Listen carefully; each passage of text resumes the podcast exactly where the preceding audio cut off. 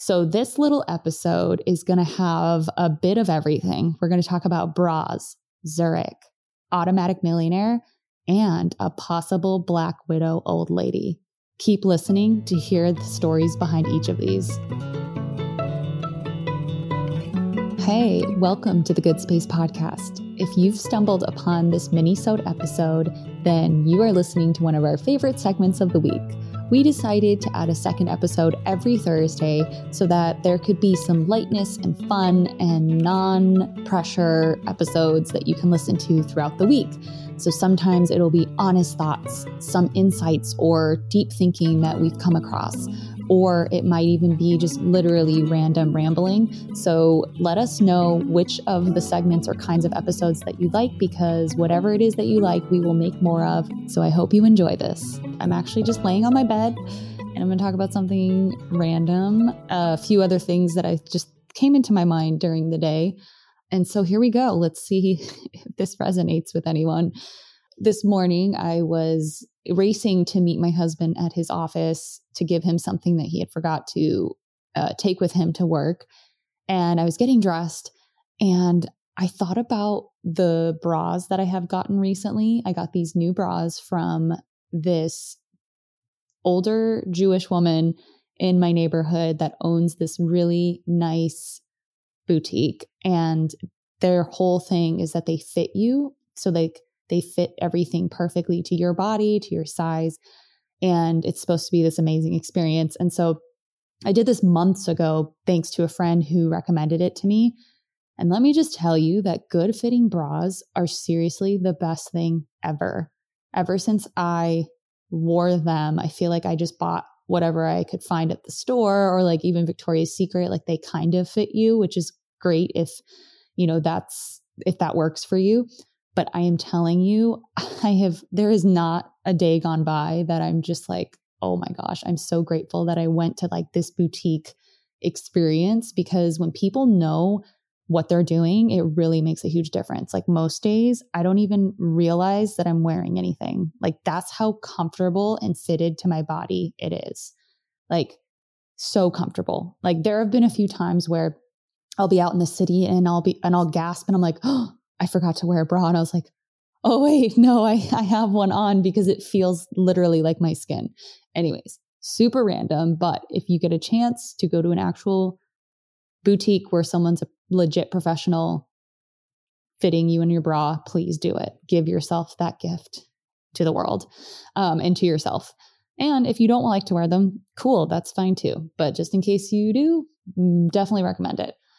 All right. So we are going to Zurich soon. You might have heard of this already on my email, but my husband's job is taking us to Zurich from October to December. So about three months. And we actually lived there 2015 to 2018. And so it's going to be really cool to go back to see how it feels being there with us having our situation changed. Um, we've changed as people. We love living in New York City and knowing we're only going to go back for three months, I'm just so curious how it's going to feel and if we're going to want to move there maybe in the future. That I think that's like the big question mark is like, okay, we love New York City, but if we go back to Zurich, are we going to want to move there um, permanently in the future? It's definitely a long shot because even though we love Zurich, it's just much easier being stateside with fr- friends, family, and you just feel more connected. Um, but my favorite, favorite things about the city is the chocolate, the cheese, no surprise there, right? And their way of living. So most of their food doesn't travel further than like a 10 or 20 mile radius. Switzerland, you know, is so strong about their neutrality and their independence that almost everything that they have is local if it can be. And if not, they tell you where it's come from. Like if you go into Burger King, there's a list on the side of the wall by the cash registers that will say your tomato came from Italy, your lettuce came from France. And like they literally will tell you what every ingredient, where it came from, which is super cool.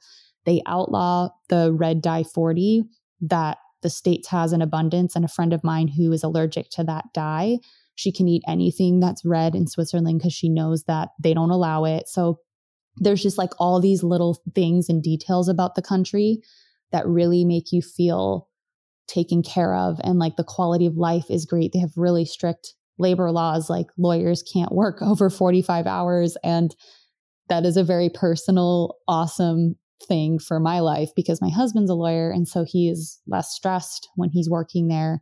Um, sometimes he can be a little more stressed, but like overall, he can't work past 45 hours, which in New York, that's there is no limit. So um, we love that. And like the train station, uh, the train stations, I guess I should say, but the Hauptbahnhof is like the main one. And it is literally spotless. It is so clean. And so many people in the past have told me how much they can't believe how clean the city is when they see it on Instagram and like the city workers legitly clean the garbage cans. I saw someone while I was waiting for my tram, I saw a city worker literally like there was soap and water and like suds on the trash can. And I was like, I can't believe it. I've never seen this before.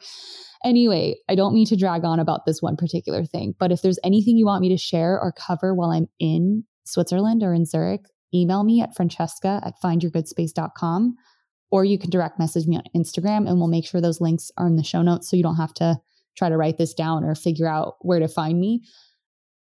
Right now, I am plowing through Automatic Millionaire by David Bach. It's a book that my friend Katie recommended to me. And what's cool about this book is even though it was written in 2004, it's so relevant now.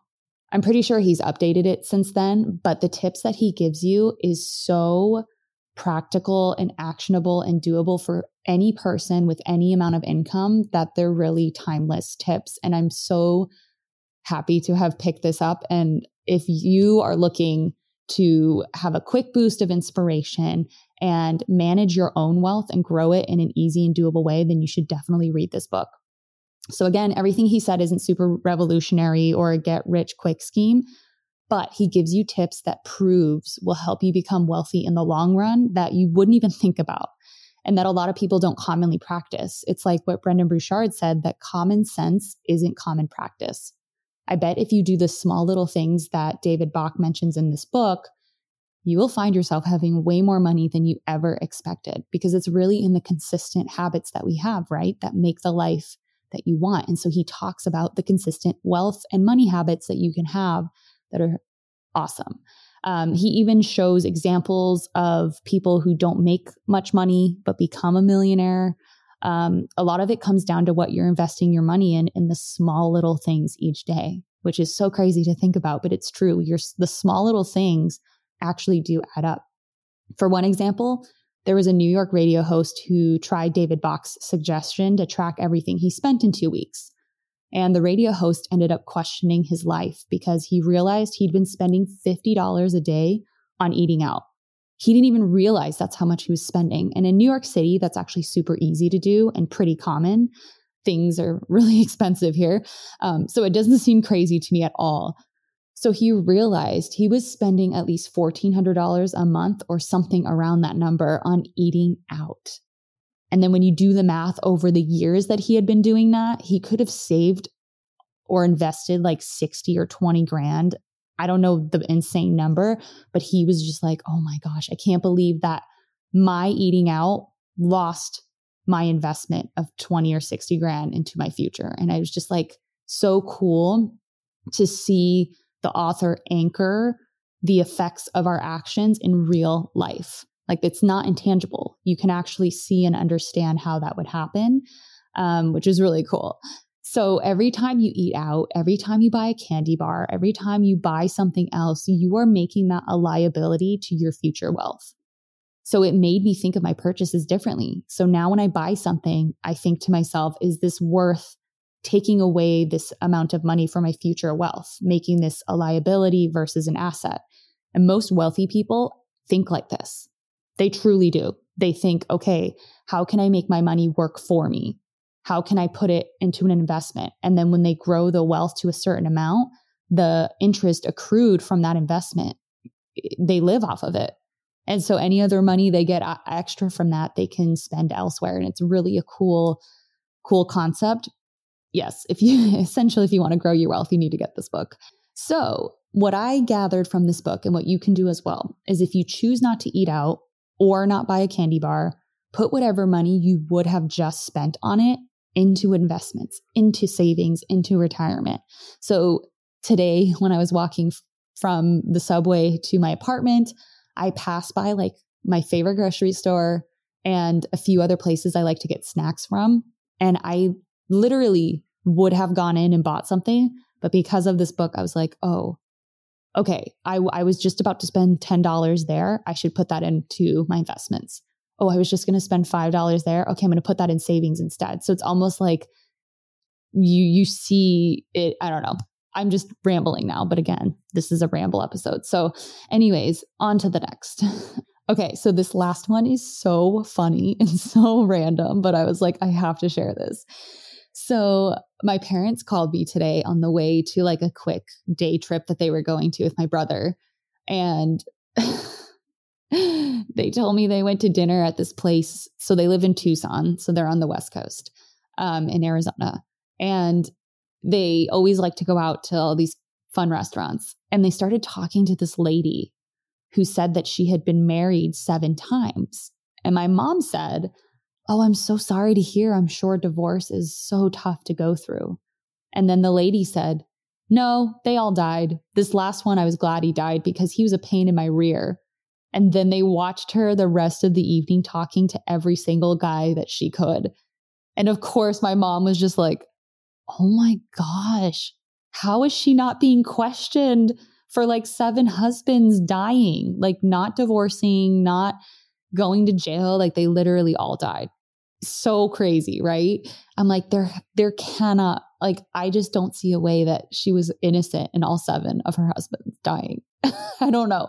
Maybe she was old enough. Like, maybe she was an old enough lady that it was just old age. But I was like, Mom, why didn't you ask her how they died? Or like, and my mom said, I don't know what kind of person she is. Who knows? So I just kind of like scooted out of the conversation and went the other way. Anywho, I would love to know your thoughts if you heard someone was married seven times and all seven of the husbands died, what would you think? all right. I hope you have a good day or night or weekend or week whenever you're listening.